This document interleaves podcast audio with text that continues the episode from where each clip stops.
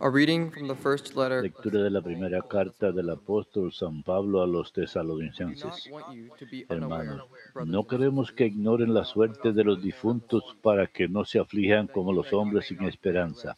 Pues si creemos que Jesús ha muerto y resucitado, del mismo modo a los que han muerto en Jesús, Dios los llevará con él. Esto es lo que decimos como palabra del Señor, nosotros los que vivimos y quedamos para su venida, no aventajaremos a los difuntos, pues Él mismo, el Señor, a la voz del arcángel y al son de la trompeta divina descenderá del cielo y los muertos en Cristo resucitarán en primer lugar. Después nosotros, los que aún vivimos, seremos arrebatados con ellos en la nube al encuentro del Señor en el aire. Y así estaremos siempre con el Señor. Consuélense unos a otros. Palabra de Dios, te alabamos, Señor. The Lord comes down to judge the earth. Sing to the Lord a new song. Sing to the Lord all you lands. Canten al Señor un cántico nuevo. Among all peoples his wondrous deeds. Cantemos al Señor un nuevo canto, que le cante Haz al Señor toda la Señor, tierra. las obras de nuestras manos. Tú reduces el hombre a polvo, diciendo, retornen hijos de Adán. Mil años en tu presencia son un ayer que pasó, una vela nocturna, porque el Señor hizo el cielo. Haz próspera, Señor, las obras de nuestras manos. Let the heavens be Enséñanos a calcular nuestros años para que adquiramos un corazón sensato. Vuélvete, Señor, ¿hasta cuándo? Ten compasión de tus siervos. Haz prósperas, Señor, las obras de nuestras manos. Por la mañana, sácianos de tu misericordia, y toda nuestra vida será alegría y júbilo. Que tus siervos vean tu acción y tus hijos tu gloria. Haz prósperas, Señor, las obras de nuestras manos.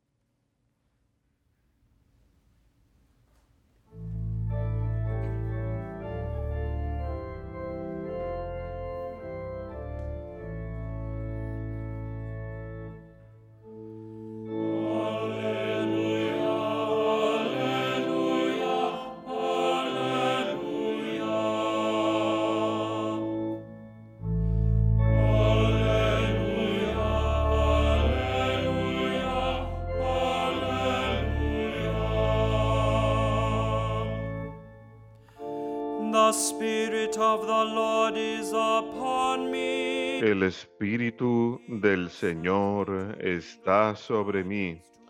Él me ha enviado para anunciar a los pobres la buena nueva.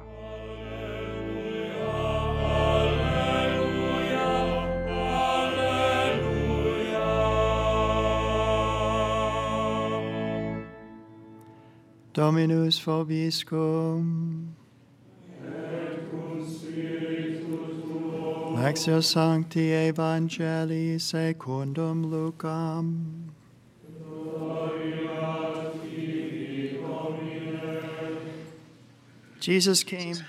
En aquel tiempo fue Jesús a Nazaret, donde, donde se había criado. Entró en la sinagoga como era su costumbre los sábados y se puso en pie para hacer la lectura. Le entregaron el libro del profeta Isaías y desenrollándolo encontró el pasaje donde estaba escrito, el Espíritu del Señor está sobre mí, porque Él me ha ungido. Me ha enviado para dar la buena noticia a los pobres, para anunciar a los cautivos la libertad y a los ciegos la vista, para dar libertad a los oprimidos, para anunciar el año de gracia del Señor. Y enrollando el libro, lo devolvió al que le ayudaba y se sentó. Toda la sinagoga tenía los ojos fijos en él. Y él se puso a decirles, hoy se cumple esta escritura que acaban de oír. Y todos le expresaban su aprobación y se admiraban de las palabras de gracia que salían de sus labios y decían, ¿no es este el hijo de José? Y "Surely Jesús les dijo, sin duda, me recitarán aquel refrán, médico, cúrate a ti mismo. Haz también aquí en tu tierra lo que hemos oído que has hecho en Cafarnaúm. Y añadió, les aseguro que ningún profeta es bien mirado en su tierra. Les garantizo que en Israel había muchas viudas en tiempos de Elías, cuando estuvo cerrado el cielo tres años y seis meses y hubo una gran hambre en todo el país. Sin embargo, a ninguna de ellas fue enviado Elías más que a una viuda de Sarepta en el territorio de Sidón. Y muchos leprosos había en Israel en tiempos del profeta Eli- Eliseo. Sin embargo, ninguno de ellos fue curado más que Naamán el sirio. Al oír esto, todos en la sinagoga se pusieron furiosos y levantándose lo empujaron fuera del pueblo hasta un barranco del monte en donde se alzaba su pueblo con intención de despeñarlo. Pero Jesús se abrió paso entre ellos y se alejaba.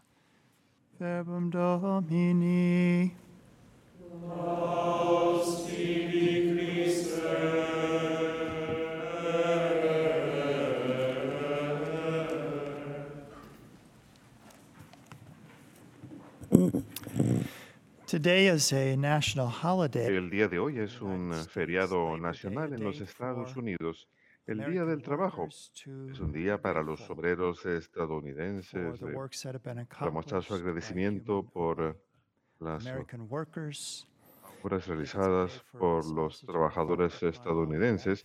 También creo que es un tiempo para que nosotros meditemos acerca de la forma en que nos hemos beneficiado del trabajo de los demás. Cosas tan sencillas como haber manejado esta mañana. Alguien tuvo que haber puesto ese asfalto. Alguien tuvo que haber construido ese carro. Alguien tuvo que haber construido esta parroquia en donde rendimos alabanza a Dios. Así que podemos sentirnos agradecidos por muchas de las cosas que tomamos por descontado a diario. Hoy en especial quise celebrar una misa votiva en honor a, San José Obrero, modelo para los trabajadores. Pensé que era apropiado por dos motivos. También es el santo patrón de una muerte feliz y también modelo para los trabajadores. Y la primera lectura de hoy se trata acerca de morir en el Señor. San Pablo escribe a los tesalonicenses quienes se sienten angustiados por aquellos que han muerto antes del regreso del Señor. Y esto es lo que les dice. Quiero que sepan, perdón, no queremos que ignoren, hermanos, lo que pasa con los difuntos. Ese es el enfoque cristiano acerca de la muerte. En la iglesia primitiva también se le llamaba dormir. El Señor mismo dijo esto acerca de Lázaro. Nuestro amigo Lázaro duerme. Y pensar en cada vez que Nos acostamos a dormir en la noche y dormimos que nos despertamos cuando sale el sol. Eso prefigura realmente, día tras día, ese día final cuando dormiremos, pero volveremos a levantarnos y veremos la luz de la gloria de Dios en la eternidad. Así pues es una manera apropiada para que nosotros, al igual que San Pablo reflexiona, que reflexionemos acerca de nuestro sueño en el Señor. Dormiremos, pero volveremos a despertar en una "We luz nueva en Cristo. También dice que no no hope."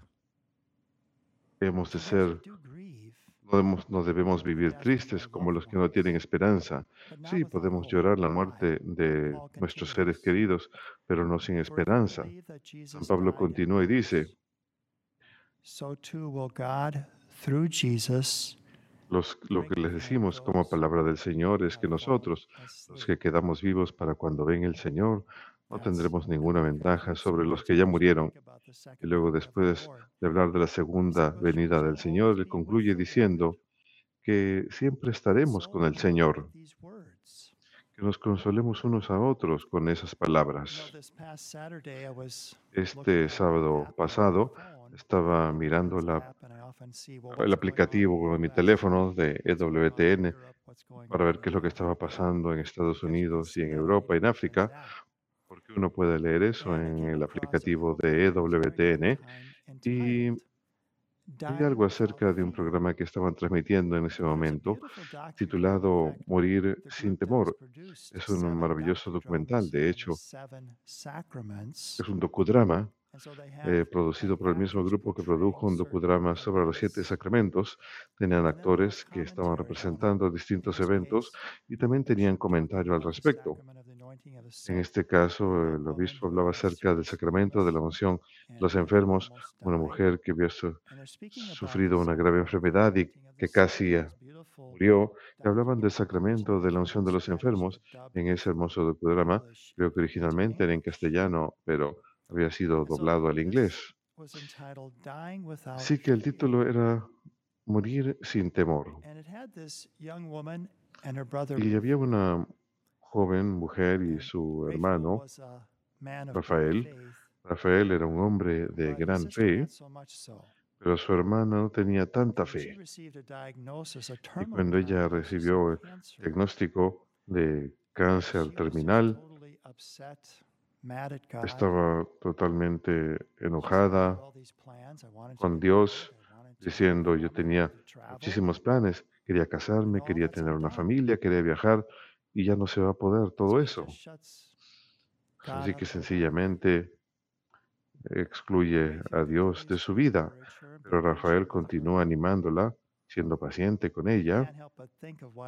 Y uno no puede evitar pensar en por qué eligieron el nombre Rafael para su hermano, porque se sabe en el libro de Tobit, Sara está angustiada y Rafael es el ángel que es enviado para ayudarla. Así pues, ella está enojada, no se reconcilia con su padre, con quien, de quien había estado alejada. Llega un momento en que Rafael tiene que irse y ella se queda sola y está leyendo en internet acerca de vacaciones o cosas que le hubieran gustado hacer, pero ya no tiene. Empieza a llorar y sale corriendo. Rafael regresa buscándola y la encuentra llorando. ella dice, tengo miedo de morir. Así que está relatando lo que en realidad está ocurriendo dentro de ella. tiene miedo de morir. y quizás algunos de ustedes que están llegando al final de sus vidas, que quizás tengan una enfermedad terminal, hay un cierto temor, ansiedad en ese momento. ¿Qué sucede después de eso? Empieza a suceder un cambio. Ella invita a que vaya un sacerdote para que la confiese. Él había intentado confesarla antes, pero ella lo rechazó. Pero esta vez ella lo invita, confiesa y recibe la unción de los enfermos, que siempre fortalece a la persona en ese momento de crisis y une sus sufrimientos con los sufrimientos de Cristo. adquiere un valor sobrenatural. Y ella le llama a su padre y él va y se reconcilian. Me encanta una frase que dicen ahí, el reconciliarse con la historia de uno mismo, los dolores, los sufrimientos, los desengaños que tenemos, las maneras en que nos hemos herido unos a otros, pedir perdón de manera que ella pudo tener paz a medida que se acercaba al final de su vida. San José es el santo patrón de una muerte feliz. Y ya he contado esta historia antes acerca de mi propio padre, que yo no sabía acerca de su libro de oraciones. Lo vi después de que él había muerto y tenía marcada una oración para una muerte feliz y por seguro la tuvo. Inesperadamente yo estuve en casa la última semana de su vida. Su familia estaba a su alrededor. Recibió todo lo que la iglesia tenía para ofrecer. Y una de las últimas cosas que dijo fue, gracias Jesús, gracias Jesús, cuando lo bendije con el Santísimo Sacramento. Ustedes ven, eso es dormir, esa suave transición a la vida eterna y morimos con fe. Y San José es el santo patrón de una muerte feliz, porque él murió en los brazos de Jesús y María. Muchos de los santos murieron con esos nombres en sus labios. Quizás será igual con nosotros. Jesús, María. Sabemos que José nunca es mencionado en la vida pública de nuestro Señor. Sin embargo, sabemos el impacto que tuvo en Jesús. ¿Qué es lo que hace Jesús? Se dirige a la sinagoga como era su costumbre.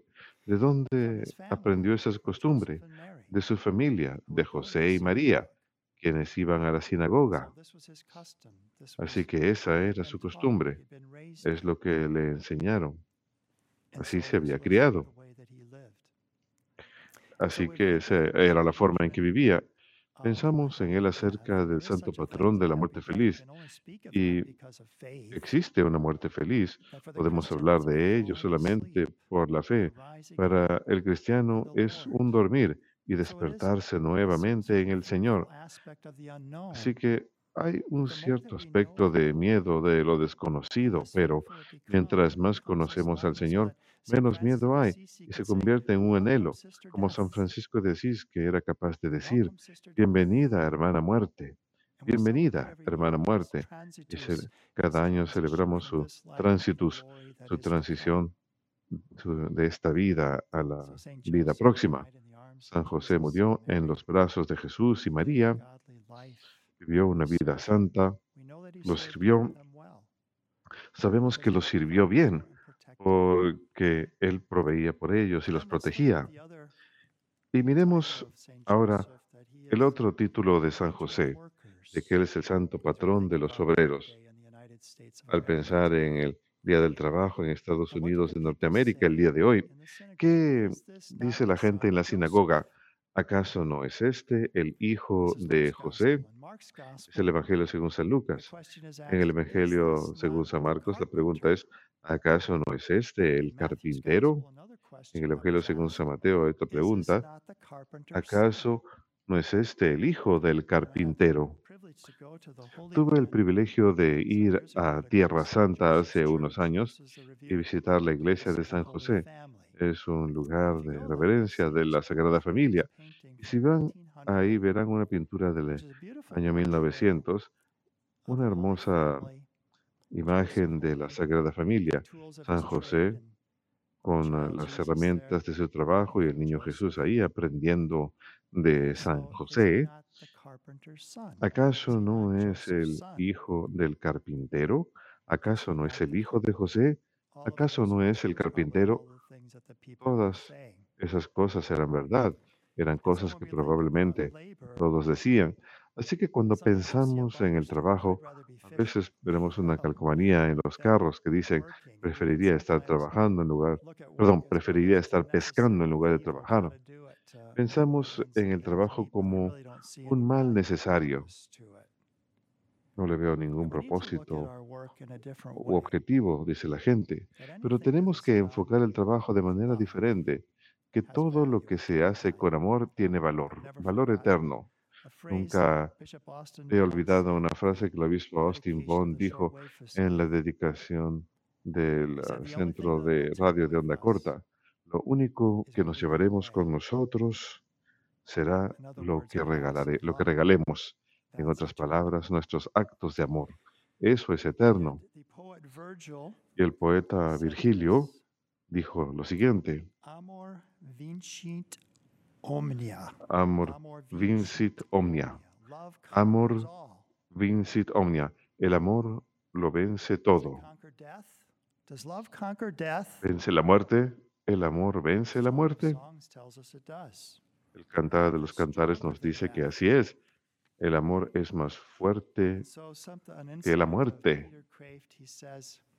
Inspiración de Peter Grave dice, significa cuando, que cuando el amor y la muerte se encuentran,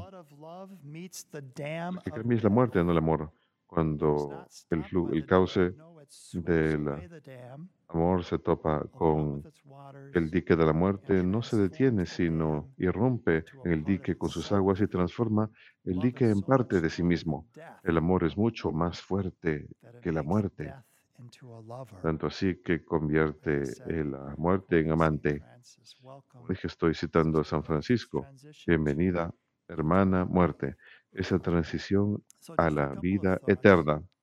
Un par de pensamientos más acerca de San José como santo patrón de los obreros, que. Donde hay amor no hay trabajo. Y nuestro trabajo es una manera en que servimos a los demás. Como ya dije, no estaríamos en este lugar para adorar a Dios en este lugar tan hermoso, 1960, dedicated in 62, construido en 1962, unless perdón, dedicado en developed skills and 1962, talents of a menos que la gente hubiese cultivado habilidades de carpintería y necessary de trabajar las diferentes cosas necesarias para hacer bien un edificio. Así que nos hemos beneficiado del trabajo de los demás y a veces podemos pensar, oh, me gustaría ganar la, lot- la I lotería para que todos los demás me sirvan a mí. No, debo dar mi vida, debo servir a los demás y nuestro trabajo es una forma en que podemos hacerlo, contribuir al bien de los demás. Lo último que deseo mencionar uh, es una cita que no recuerdo de dónde proviene, pero es una buena forma de concluir esta charla acerca de las cualidades de hombres virtuosos. Una de las cualidades de los hombres virtuosos es que en silencio llevan a cabo las responsabilidades y trabajan sin buscar aclamación o aplauso. Para ellos es suficiente la satisfacción de hacer las cosas como deben hacerse, de hacerlas bien y de permitir que las acciones de uno hablen por uno mismo. Las acciones hablan más fuerte que las palabras, se dice, y el hombre virtuoso con gusto revela su amor por Dios y el prójimo a través de su servicio en silencio y sus esfuerzos sin aclamación. Jesús lavó los pies de los apóstoles y les dijo que les acababa de dar un ejemplo de la forma en que deben actuar.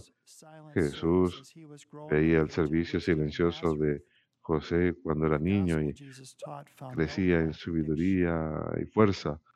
El Evangelio cuenta que no encontró contradicción en su padre. San José, santo patrón de una muerte feliz y santo patrón de los obreros, ruega por nosotros.